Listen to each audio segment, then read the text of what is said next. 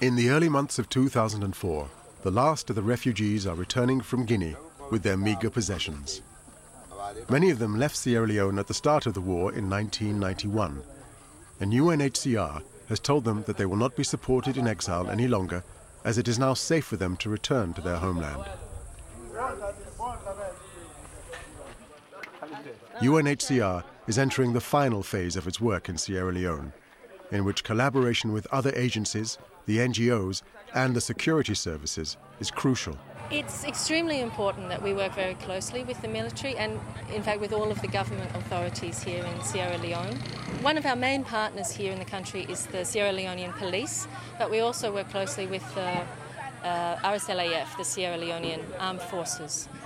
The reason being, at the moment, Sierra Leone is, is, is peaceful and it feels very secure, but certainly prior to my arrival here in the country, it was extremely unstable and we need to work closely with those people to know where the safe areas are, both for our staff and when we talk about population movements. Um, obviously, the, all the, the military play their part, and it's usually the UN, and uh, we do rely on them for a certain number of things. Um, for security briefings, they're fairly well informed. And for us, we need that backup because uh, even though we're an emergency medical organisation, we, we, sometimes, you know, it's easy to overstep the mark, and, and we need that information and that and that backup to know that we can always um, evacuate with their help. When we're bringing refugees home, they have a right to return in safety and dignity. So, for safety, of course, we look to the security agents in the country. So, both the national security agents and international security agents in the context of Sierra Leone. We have the peacekeeping forces as well. But we need to liaise very closely with them to know where are the safe areas. Is it safe to bring refugees, Sierra Leonean refugees, back to certain parts of Sierra Leone?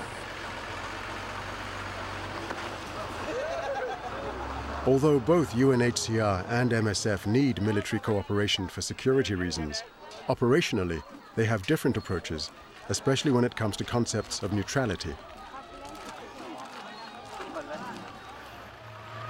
MSF depend on their neutrality to allow them to deliver medical assistance to civilians in rebel-held areas in neighboring Liberia.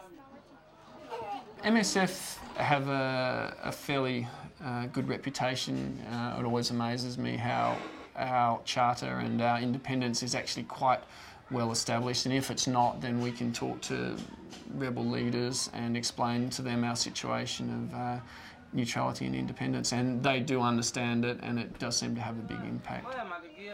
They also understand that the uh, community is in dire need of medical care, so they're actively encouraging us to go in there, especially MSF being a medical organisation. There's a lot of encouragement for us to go in there, so we're getting full support from the rebels. In contrast, neutrality for UNHCR means creating secure space between combatants and civilians, and this involves some reliance on government security forces. It's very important for us to uh, maintain our neutrality and also to maintain the civilian nature of asylum. So, in doing that, part of our protection role actually is to interview all of those claiming to be refugees to ascertain whether they really are civilians, civilian refugees, or potentially combatants, ex-combatants who are trying to come into the country as refugees. This is also very, very important for national security, of course. So the, the police and the army are also very concerned about this. So in fact, we have a, a kind of common interest there to separate those two groups of people, and we rely very much on the opinion of the of the national security agents, both army and police here in the country, because they know the situation very well, and it's also in their interests to ensure that those ex-combatants are separated and taken to internment facilities so that they don't actually go to the refugee camps with our refugees.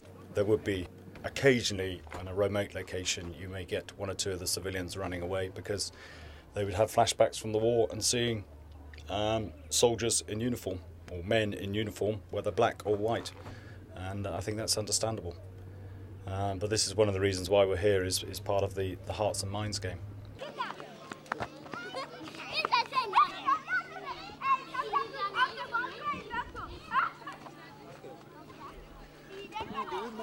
IMATT, the International Military Advisory and Training Team, is one of the major interventions in Sierra Leone since peace was achieved. Their key mandate is to help develop the old Sierra Leone Army, now renamed as the Republic of Sierra Leone Armed Forces, into a well trained, disciplined, and reliable force which will serve the people rather than terrorize them.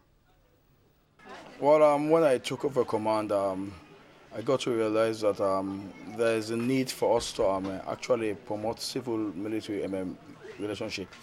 And um, one of the projects we identified was this one. Because, um, like I said, um, there was no sitting accommodation for the people here. People used to stand um, around this area and um, um, along the road waiting for transport. So we thought it necessary for us to come up with this project. And, and the community is highly appreciative.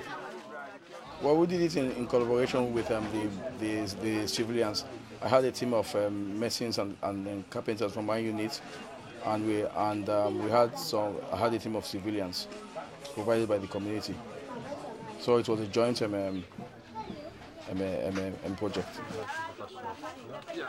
Some argue that development activity is not a good role for the military and should be left to civilian organizations.